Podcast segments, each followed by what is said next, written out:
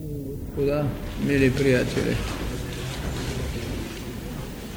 ще кажа това, което казвам и на софийските приятели, казвам приятели, а не вече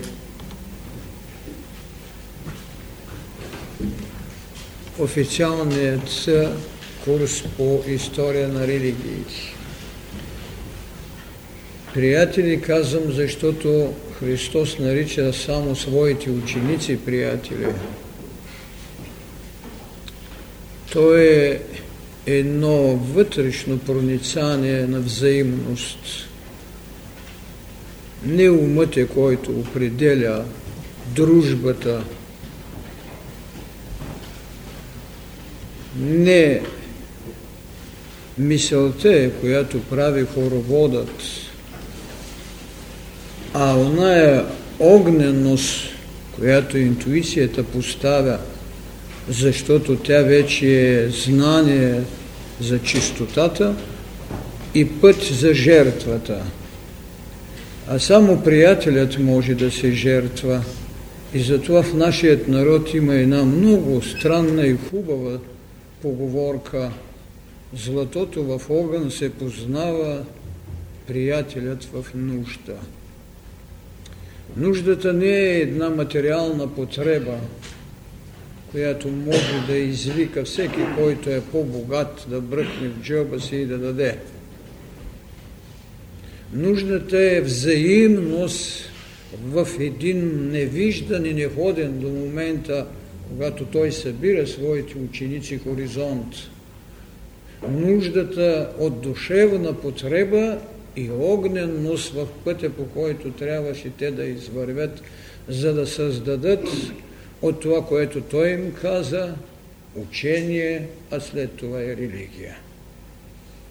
Затова казвам, скъпи приятели, тази вечер ще се постарая в един възможен, разбира се, част на разговор да кажа какво е агни-йога като душевна потреба, като една магическа формула, като едно зазоряване, където само будните могат да отидат да дочакат слънцето, като една властна дума, каквато е употребена от Христос и толкова занимарено казана, думата, която Той употреби за цялото свое учение, това беше талита, талита куме. Тоест, на тебе казвам, девойко, на тебе казвам, момиче, стани! Така рече той на светът, който беше за неговото прозрение едно дете, едно момиче, едно момче. Стани, тали так ми. То беше паролната дума, ако можем така със съвременен език да кажем, с която той открехна вратите на един път а я потвърди, разбира се, тази тайна с възкресението си. Но преди това той каза, стани, талита куми. Стани, на тебе казвам, момиче, на тебе казвам, народе, на тебе казвам, човечество. В този смисъл аз искам да кажа какво е Агни Йога. Тя е една нова формула, един нов ключ пред вратата на човечеството в неговото храмуване, ако мога така да се изразя, в неговото религиозно битейно поклонение, изповядване, търсене. А какво в този храм той ще намери като изповедание – какво в този бъдещ храм ще намери за поклонение, какви трапезни хлябови, както е казано във всички ритуали, ще бъдат сложени, какви съдови на причастие и с какво ще бъдат пълнени, това е което новата духовна вълна ще ви даде. Но той, като предшествие, като лития, която прави своята духовна церемония на човешкият род, учителят, който дава агни йога, точно това е целява. И затова той казва така. Заради бъдещето ние се пробуждаме от сън. Вижте, идеята е вече едно бъдеще. А никога бъдеще не може да имаме без съзнание за настояще. Никой не може да излезе вън от настоящето, за да говори за бъдеще. Защото във всички религии приливността е непреривност на живота. Този, който зри миналото, той познава в настоящето бъдещето, защото живота не се къса. Заради бъдещето ние се пробуждаме от сън, заради бъдещето обновяваме всичко, заради бъдещето се храним, заради бъдещето устромяваме мисъл, заради бъдещето събираме сили. Ето това е, което можем да кажем, че Агни Йога като първа страница на духовното ни пътуване дава идеята за бъдещето. Мисълта за утрето. И пак ще повторя, че този, който не се събуди, той няма да види слънцето или духовната вълна на озарението, и ще се послужа с първият още параграф. Аз няма да разглеждам книгата по параграфи. Ще се послужа с първият параграф, за да кажа тази пробудност, какво слънче ще срещне, ако там са очите вече отворени. Ще ви запитат, може ли идването на Майтрей да ознаменува нова епоха? Ето какво веща е едно събуждане, една прииждаща духовна сила. Така и разбира се, вашият отговор, както и този, който той е дал на своята приемница, е, че разбира се, че Майтрей ще направи епоха, макар че сравнението тук – е доста несполучливо. Щом кръстоносците са оставили белек и епоха са направили, защо май трябва да направи? Кръстоносците не са духовна вълна. Кръстоносците са отстояване на религиозен статут. Има разлика между учение и между утвърдени институции – и сили, които защитават известни институции. Така че сравнението според мен не е много удачно, но това е другата страна на въпроса. Когато се поднася това учение на човечеството, констатацията е следната. Земята е покровителка на старата мисъл, но огънът е бунта на революцията. Взимам тези откази, за да ви кажа защо идва Агни Йога на светът и какво трябваше да направи.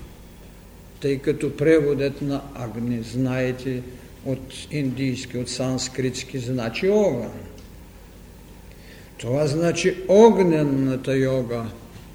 За разлика от ние предишни няколко йоги, които човечеството или отделният човек е изживял, осъществил и получил средствие на своето поведение, тяхният благодатен дар. Дарът на този, който прави хати йога, това е да укрепи своята физика. Дарът е на този, който прави раджи йога, да получи своите психични пробуди и сили. И така нататък, всяка от тези йоги има своя оставен белек. Но каква е констатацията и защо предназначението предназначението на тази йога трябваше да дойде? Защото Земята е защитница на миналото. Това е логично по силата на нейното космично предназначение и като планетна плът, като Акашева анала или земната ни анала, тя трябваше да напише онова, което е ставало на нейните поли. Защото там човешката мисъл е такава, своите вълнения, своите радости, своите скърби и те няма къде да отидат, освен в нейната плът отпечатени. Тя тогава е съхранителка на тези ценности и ние сме благодарни не само като археолози, но и като търсачи на духовностите, които тя е съхранила в своята невидима пазва. Всяко дърво е отпечатано, нейната мисъл, човешката мисъл, поселниците, всеки вятър, който е нашепвал своята тревога или радост е отпечатан. Всичко това прави така наречената земя хранителка на миналото. А огънят е революция. Той е революция. Тази революция не унищожава своето минало. Тя променя едно настояще. И в миналото пресява потребното. Духовните революции не са унищожение. Те са една филтрация, една чистота, която първом се извършва у нас. Когато ние говорим, че Земята е хранителка на миналото, ние трябва да говорим за себе си същото. Нашата плът с нейните тела е хранителка на нашите минали съзнания – и когато ние искаме да си спомним, тогава като добри археолози или психотърсачи, се разройваме в нашите минали светове, в нашата плът, която е съхранила нашия живот. И тук именно огънят, като последна вълна за нашето сегашно настояще, както тя е дадена, тя прочиства и ни остава съкровенното и потребното. Така че когато говориме за едно минало, това не значи, че ние го отричаме, това не значи, че ние осъждаме земята като хранителка на миналото. Но никак не значи, че ние имаме право да сложим огъня, за да създадем место за ново битие. И именно тук Агни Йога в последната, не своя параграфност, а вече вън от параграфа, отбелязва следното. Аз положих основите на Агни Йога в четири посоки, като плодника на цветето. Аз утвърдих Агни Йога като стълбовете на моите стени и взех в ръце камъка на огъня. Аз дадох огнения камък на тази, която по наше решение ще се нарече майка на Агниог. Струите на, огън, на този огън са се очертали на камъка на великия, при великия полет към лицето на слънцето. Облакът от искри скри върхът на пазителката на снеговете, когато камъкът завърши огнения си път от юг на север в пазената долина.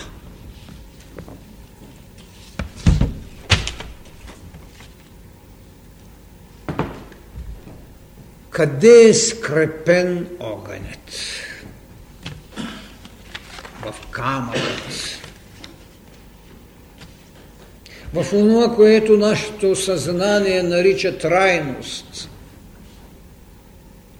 в това, което нашето съзнание нарича непроменливо. Онова, което може да съхрани в себе си двата полюса, без да бъде разрушен. Кое е това? Това е канарата. Канарата, от която Мойсей даде вода на своите плачещи брата и сестри, обвиняващи го, че ги води към гибел. Нази канера, на която той с дигнат жезъл рече два пъти дай вода, дай вода. Разбира се, че грешка беше два пъти да си иска и той получи за това своето наказание. Проявеното съмнение го лиши от правото да влезе в обитованата земя. Защото беше речено от Саваота Господа на него, че вдигни жезълът и поискай от скалата вода и тя ще ти даде. Съмнението го накара два пъти да удари, а всяко съмнение е вече едно отстъпление от тайната на посвещението. Когато се съмни човек, той два пъти греши. Тази същата канара беше избрана за да бъдат вписани думите на десетя Божи заповеди, така наречените каменни скрижали. Огънът ги написа. Сигурността човешка не ги опази. Необходимостта ги извика втори път – и там знаете какво се яви. Прикрийте главите си, защото огънят, който слезе да направи това, вие не можете да го гледате. Но когато той слиза при своите братя, те играят своя блуден танц край златния телец. Тогава той хвърля плочите. Разбира се, отново огънят ги написа. Огънят присъствува навсякъде. Без огънят не може да оцелее светът. Огънят беше в капината. Каза се на Моисей – свали си сандалите, защото стъпаш в огъня на вечното. Огънят беше в десетте Божи заповеди. Огънят беше в скалата, която трябваше да носи астралът, водата.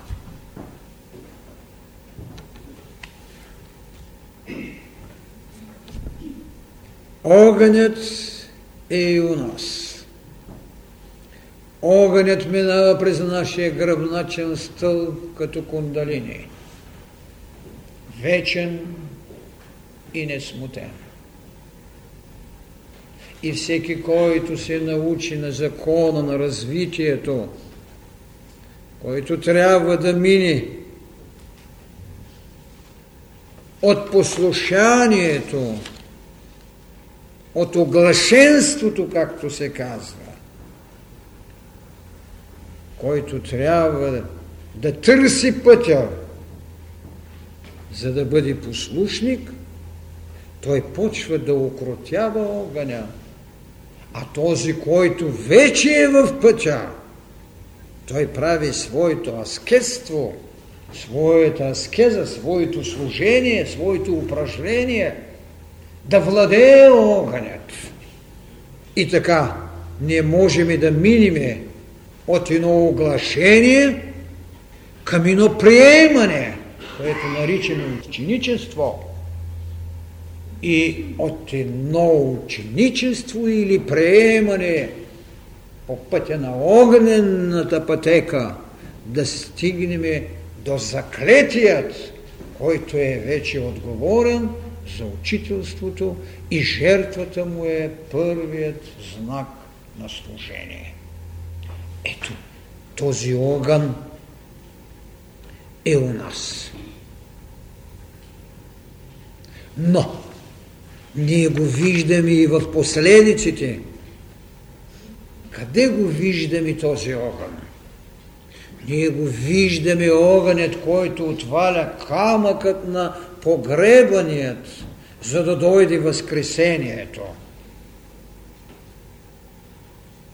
Ние го виждаме в лицето на тези два ангела, които стоят на оставената дреха на Христос, единият на главата, другият на краката, сияещи и неунищожаващи. Ние го виждаме в плача на жертвенната Мария Магдалена, която търси огънят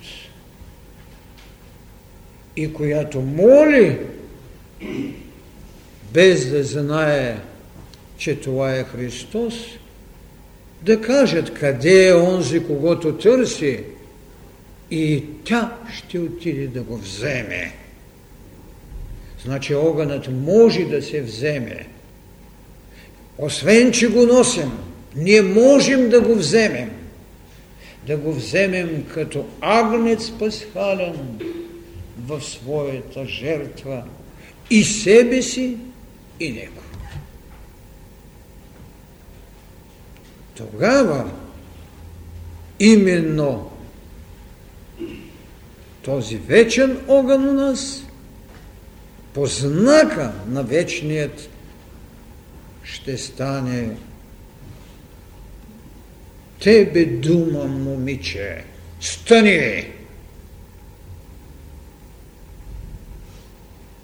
Това е, което Агниога ще даде на човечеството. Но имаше нещо друго. Това го даде Христос. А Агниога е на предтечена нова духовна вълна. Само ще извика ли своята коми да стане? Не. Тук е сега вече тайната на Агниога. Тук е когато огънят е станал и почва да ходи. Агниога е път за ходене. То не е поведение на послушание. Своето послушание, своето оглашение, човешкият род в неговата изборна форма сега, на предназначена шеста подкорена раса, трябва да тръгне. И той е който и ми дава силата. Не само стани, а сега ще се каже тръгни. Тръгни със светилото на мъдростта, защото камъкът на огънят, главен на който са написани заповедите на нашето живеене, е даден на човечеството. И тази нова заповед, ако можем така да кажем, дала белизите на ново човешко мислене, дала тяхните атрибути на посвещението, е това, което има да прави новото човечество – новата духовна вълна. И Агни-йога ширна своята енергия Агньова пробуди милиони. И човечеството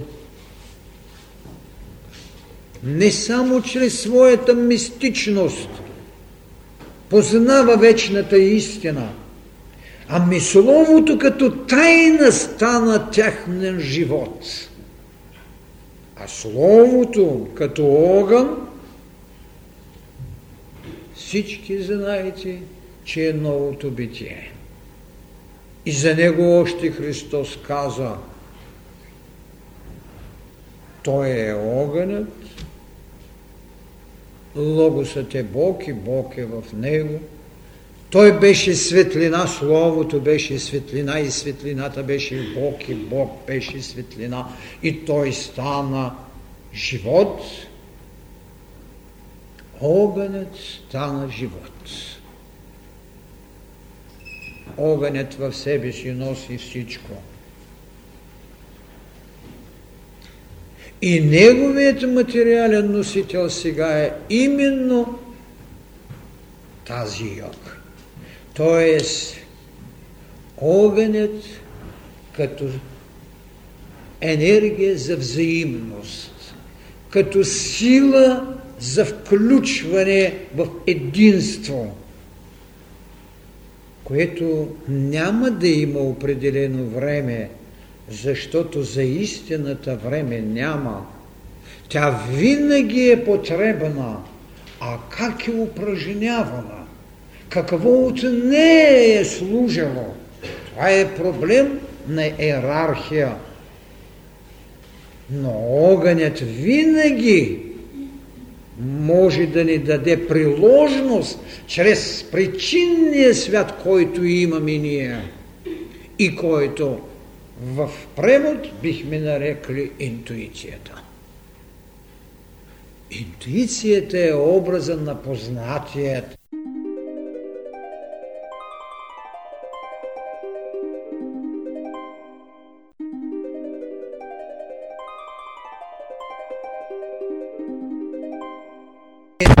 която огънят ни дава като формула за познание. Тя, огненната сила е, която ни прави с прозрение и която ни дава откровението. И там ще я видите в канделата на църквата. Не в буквалния смисъл, защото всеки един храм, както е казано, и всеки в този храм има свое запалено кандило. Това е пробуденият огън. Това е интуицията у нас. Това е великата чаша. Това е кралът. А чашата е действената отрова на света. Тя е нейният материален израз. А в тази девственост се излива първичната сила на вечният огън. Именно този огън може да го видите в кадилото, в кандилото, в собствената свещица, която можем да наречем съвест. И така, с тези светила, ние да знаем, що значи тази сила, която не съединява. Ами ние, които сме и планетна плът, които сме и всемирен ум, ние, които сме причинност, ние, които сме и божествен дух, не ли сме единство, което изявява този огън, и тогава, защо ще бъдем смутени, че палим свещ в своята съвест? И че в нас чашата на огънят, която излива сърдечната сила на петото копие, на петата рана, която е направена на Всемирния Христос. Защото това е всемирно съзнание и то е огненост,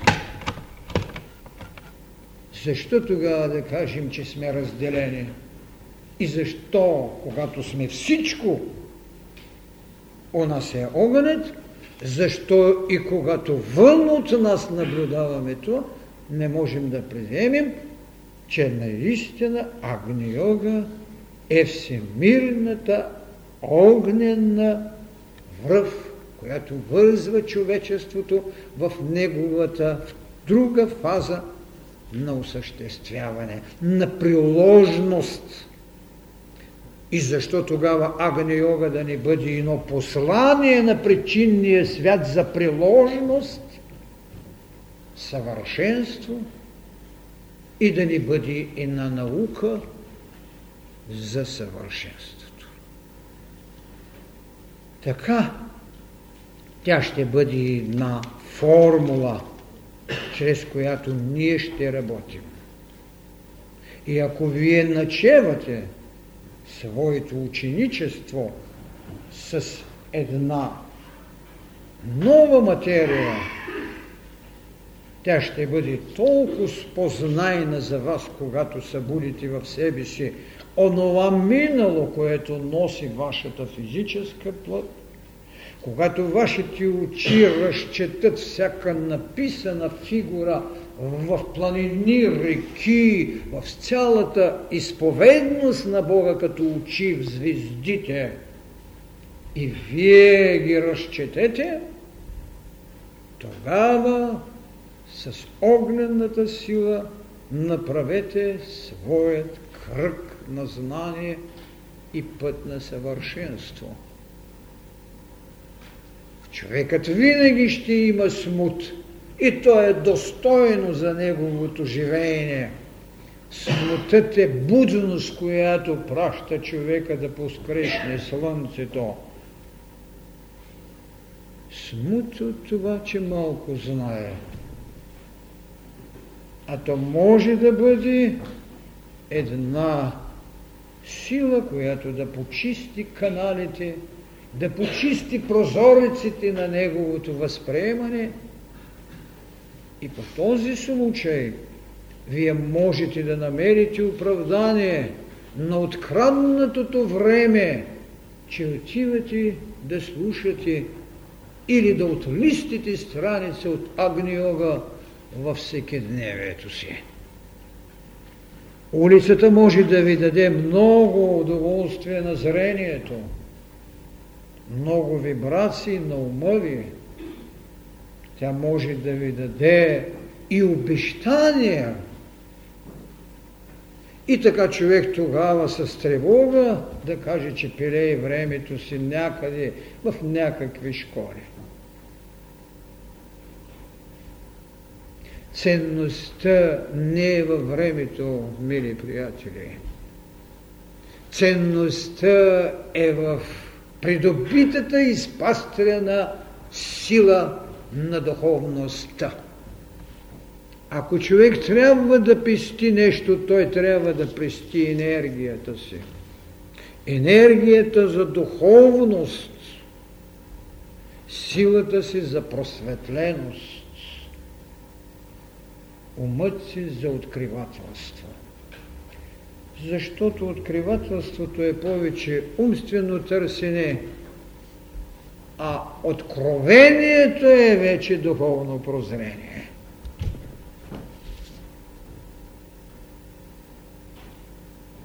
За мен Агниова е един активен послушник, един активен аскет.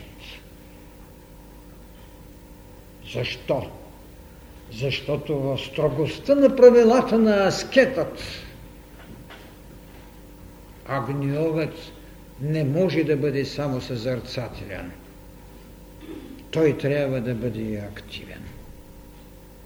Активен срещу покушението на дребното мислене, защото само огънят може да изгори дребнотемието – което създава така да се израза пресплетка в гаджийството.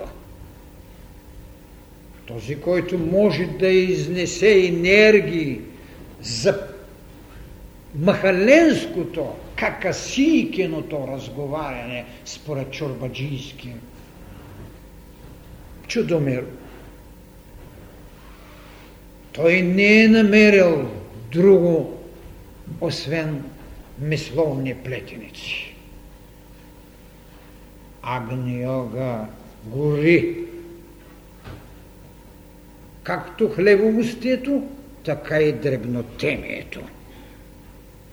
И аз за това казвам, че агни-йогът това е един активен пустинник, един активен аскет.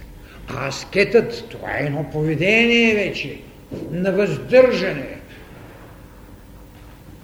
в мисъл, в дяло, в служение, в молитва. Казвам активен. Във всекидневния живот човека трябва да бъде агни-йога. Той никога не бива да се лишава от главнята. Тя трябва да е неговият кундалини. Тя трябва да е неговата интуиция. Разбира се, че човек не може да живее само с интуицията си. Той трябва да е приложен в благородното дяло в схемата на добродетелите. Но той може да накара своята мисъл да бъде послушница. А от тук и творческа. Той може да накара своите желания да бъдат степеновани в жертва, в един търсещ полет, защото ластовицата в своя полет е толкова смела, че дори когато види орелът над на себе си, не завижда. Не завижда. Това е величието й. Човек трябва да направи преценка в коя река пуща своята лодка. Дали тази река ще го отведе в далечни брегове простори или ще го отведе до семейния му пристан само. Ето това е агни-йога. Тя е и на пълноводност. И този, който в нея сложи своята ладия,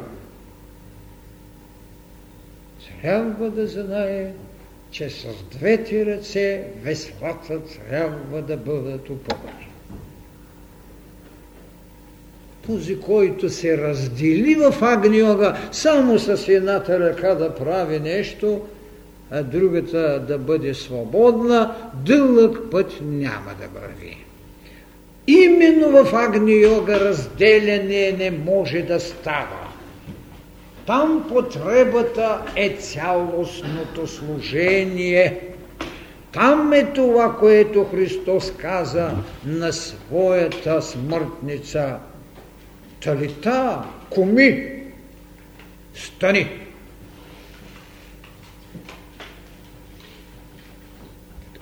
Разделяне няма времето на послушниците е минало. Достатъчно други йоги е имало, където трябва той да прави това. Достатъчно минали религиозни битиета са напластени като памет на миналото в нашите минали съзнания. Агниога е врата за неизвестното, но Агни-йога е ключ за тайната на новата вълна. Така, ние няма да поемем отговорност, че тя е тесните врати, за които е казал Христос. Но ние все пак ще кажем, че тя е врата.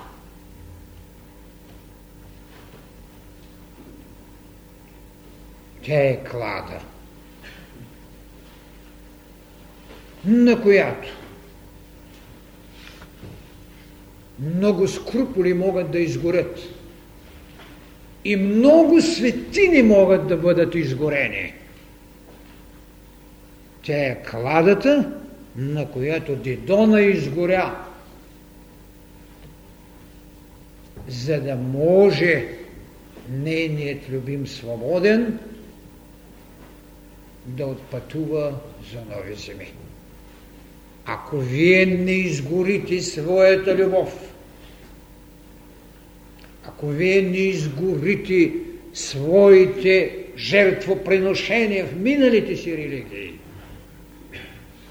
ако вие не сложите там правдата си, вие няма да послужите и няма да сложите светлината на мъдростта. Това раздвоение при Агни Йога не може да го има. Там не може да имате минотаврът, който беше глава на животно и тяло на човек. Нито кентавърът, който беше глава на човек и тяло на животно. Не. Минаха религиозни вълни, които можеха да правят с душата на човека двойственост. Що е правда и що е неправда. Що е любов и що е безлюбие. Не, в мъдростта няма двойственост. Агниога със своята духовна сила на пробудената огненост точно от това иска да освободи този, който иска в храма на едно ново духовно битие и на нова духовна вълна, да приеме целостта. Човечеството, както съм казал много пъти, трябва да се освободи от полярността добро и зло. Това е голямата тайна. Зато и повтарям винаги, злото е не еволирало добро. И мъдростта ще освободи човека от полярността, за да може цялостният човек да послужи на нов алтар.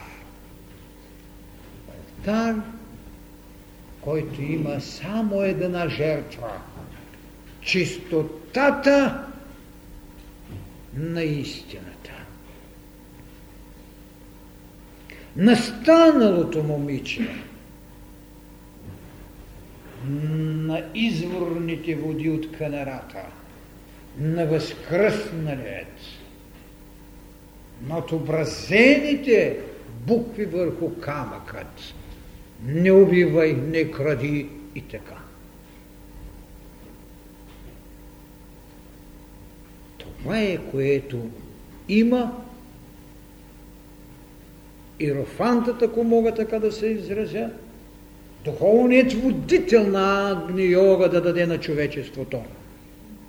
Да отстрани невежеството и да свали виригата на миналото, колкото и величаво да е било, колкото и страдално да е било, колкото и сами да сме били велики, колкото и сами да сме били непрестойни в поведението си. Агния га изгорява. Съзнанието на миналото. Не за да роди забрава, а да пречисти. Забравата е акт на момента. Ако не изгори, паметта го връща. Агни иска да освободи.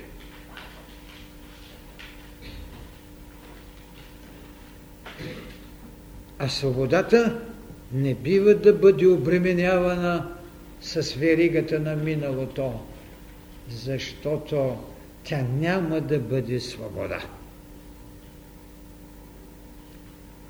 Напомненето е валенция, с която може да правите нови съединения. Освободете се. Това цели Агниора като сила. Едно знание, което няма да ви прави вече ферментации. Едни нови мехови, които няма да ви донесат страх, че виното ще вкисне както вставите. Именно влезлият в пътят е вече аскет. И ако той не слуша, той е безплоден. Безплодието не е история.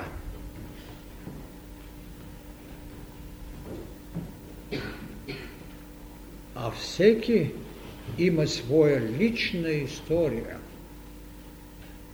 Може скромно да нарече, както Паисий нарече историца, но е история на лично битие. И ако на Паисий беше нужно да връща минало за самосъзнание, при Агни огън ние трябва да търсим бъдеще за достоинство и път, а не минало за съзнание.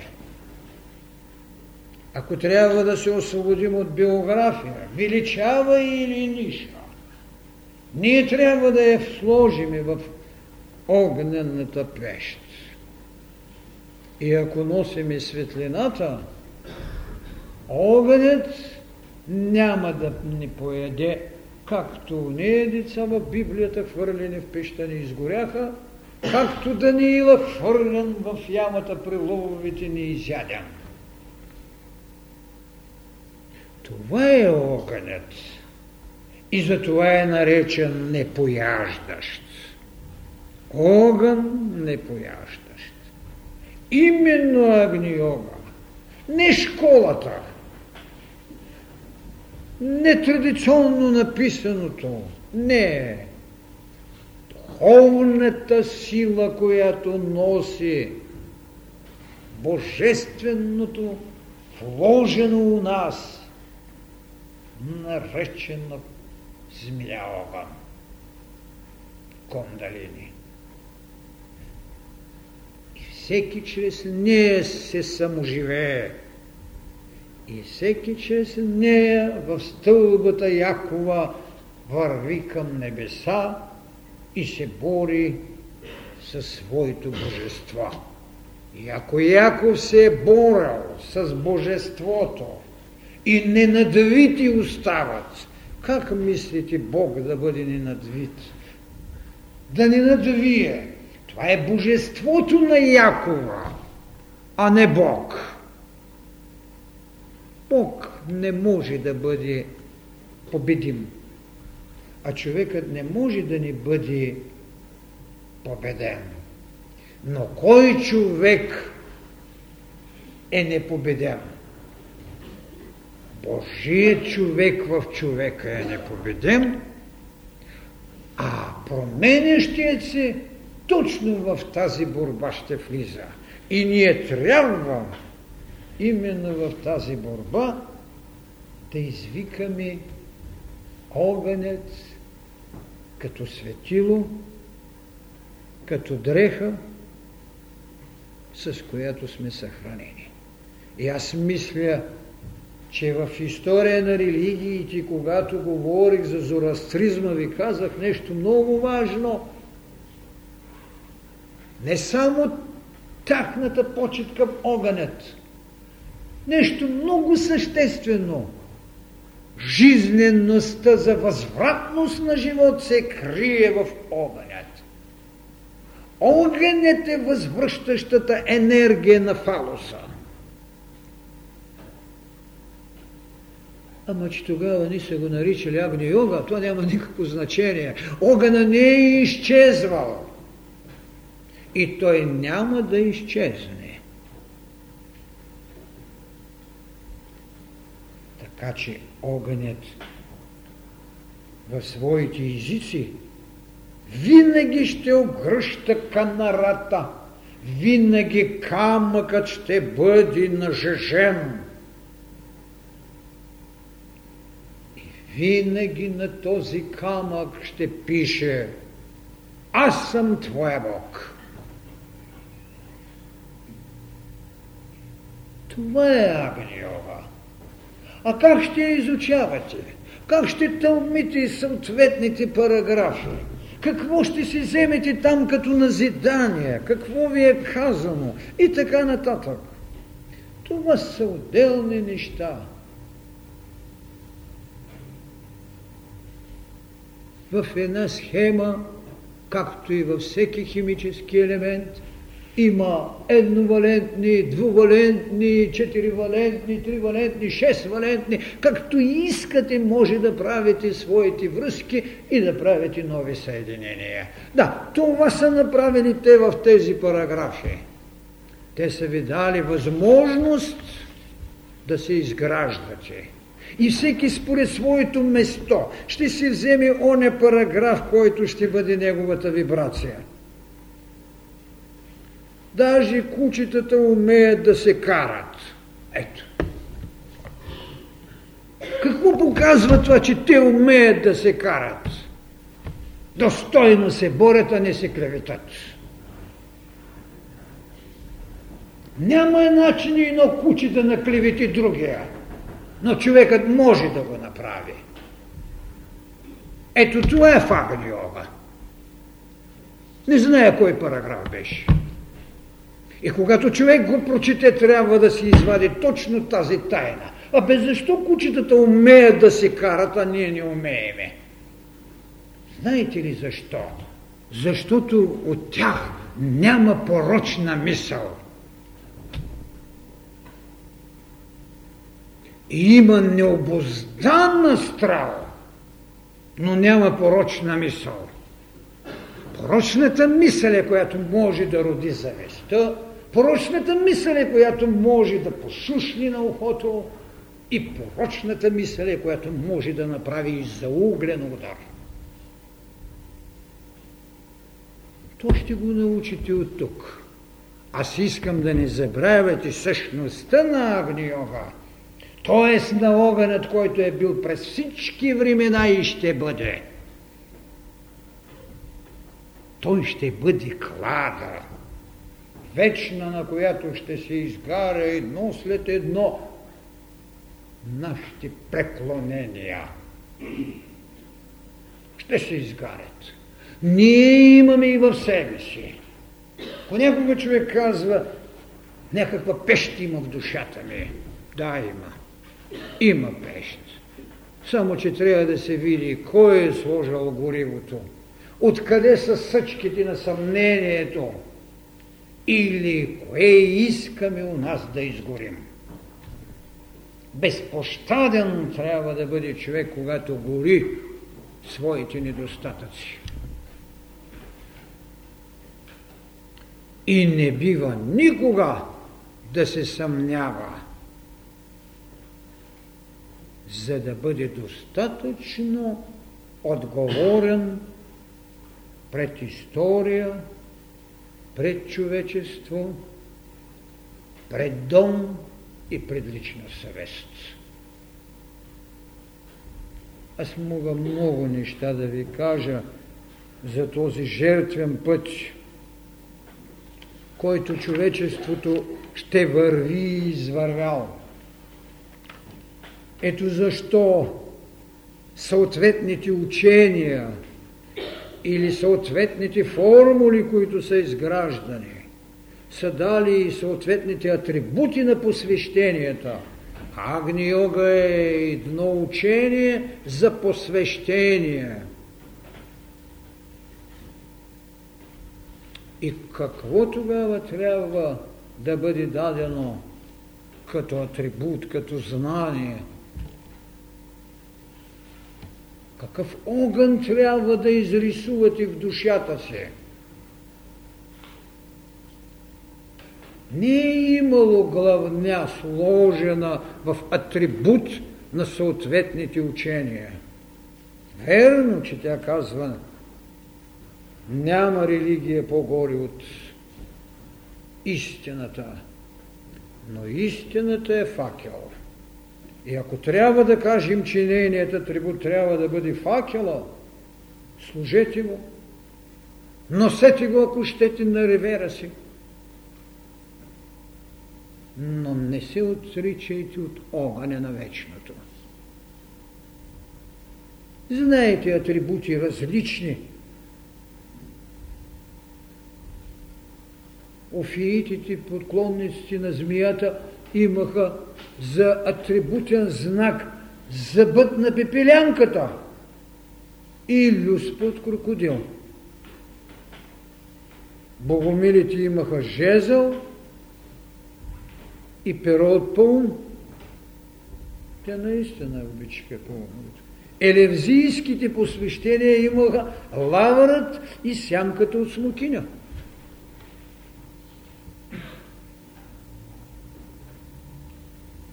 Египтенските секти имаха пергамента и стилото. Китайците имаха памучната книга и тривърхата игла. Няма да ви ги изброявам. Десятки са.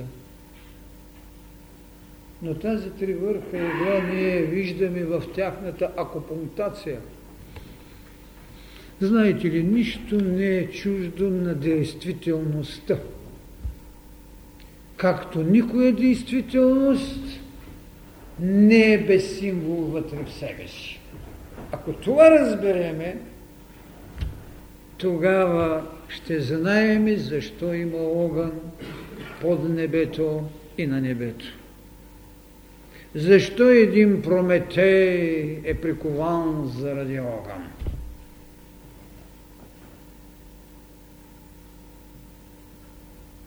Един Прометей е прикован заради огъня, защото чрез него искаше да спасява. Дълновинна ли е била политиката му? Дълновинна ли е била прозрачната му ръка, когато краде огъня? Спаси ли човечеството? Прав ли беше Зевс своето безмерно жестоко сърце, че ще иска да унищожи един народ? Това са проблеми, които винаги могат да стоят и съответните литературни изрази да ги дават. Защото загубена е книгата Освободения Прометей и ние не знаем срещу какво. Дали каза тайната, която запращваше Зевс, за да бъде освободен. А какво беше му дал огънят на Прометей? Пророчество. Така, ето още една страница в огънят. Огънят е пророчество.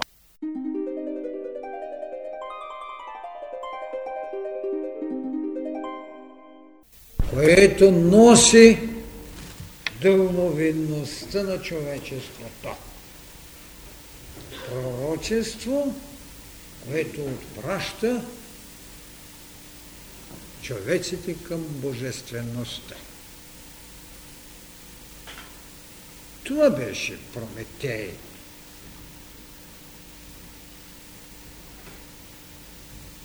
Същия този огън го намираме и в историята на нашият народ. Нестенарството. Имаме един жив огън, върху който играят живи физически същества. Кое ги пази? Събудения огън вътре от тях ги пази от реалният огън на реалния свят.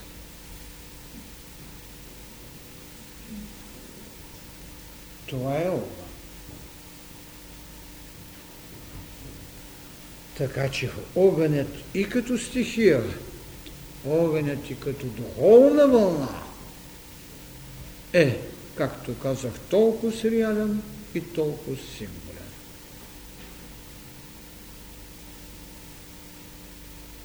Какво ни носи тази тайна? Огънят е, който може вече да съчетае трите единства в едно. Това е да бъде слято царът, жрецът и първенството. Именно това в етруската философия или религия, а после вече виждаме и в католичеството, беше изразено с следните думи, които се дават след това на съответният Цезар или пък по-късно, когато махат, рексът се дава на папата. Това беше рекс понтифекс максимус. Рекс понтифекс максимус. Това е царът, това е жрецът, това е първенствуващият. Последствие тази титла на Понтифекс Максимус беше предоставена само на папата.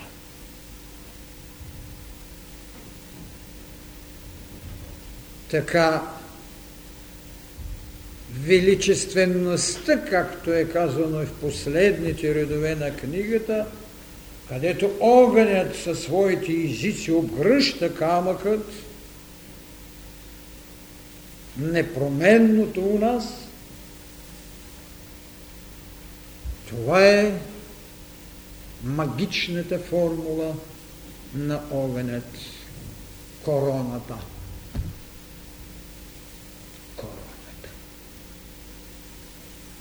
Несменната власт. До не жезъвът.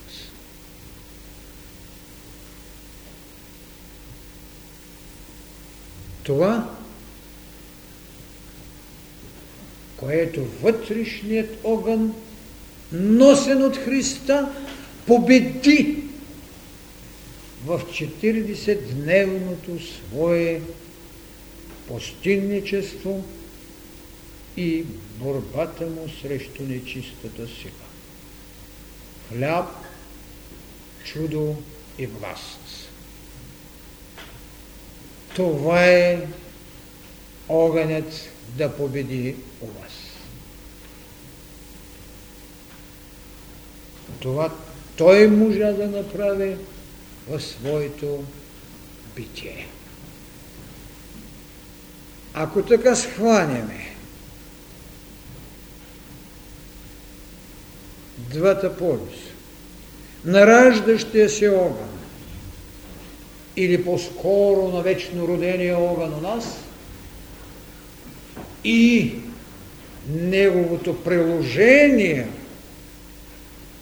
чрез нас като деца на вечният огън, тогава ние можем и да осмислиме предназначението на това послание, дадено от мория към човечеството, към шестата подкоренна раса, която има да извърши своето обожествяване, давайки нова духовна енергия и нова духовна вълна, поселявайки небето с нови звезди, давайки на земята нови учители и апостоли. Това служение, ако осъзнаем, тогава нашето чувство на благодарност няма да бъде смутено от нищо за признание на това, което е дошло като благодатна гостинка във всеки дом, във всяка душа и във всеки път, който трябва да се ходи. Това е Агни Йога. Параграфите вие ще ги учите. Това е, което имах да кажа, въпреки още много други неща. Това е, което трябва да вземете в себе си. Това е, което ще пробуди във вас различните чакри, защото не чакрата е, която ще определи будността ви, а отговорността и служението ще дадат на чакрата ви окото на зрението. Огънят, непояждащият огън, е вашето ново слово. С него пишете собствения си ден, собственото си служение и определете собствената си жертва. Благодаря ви.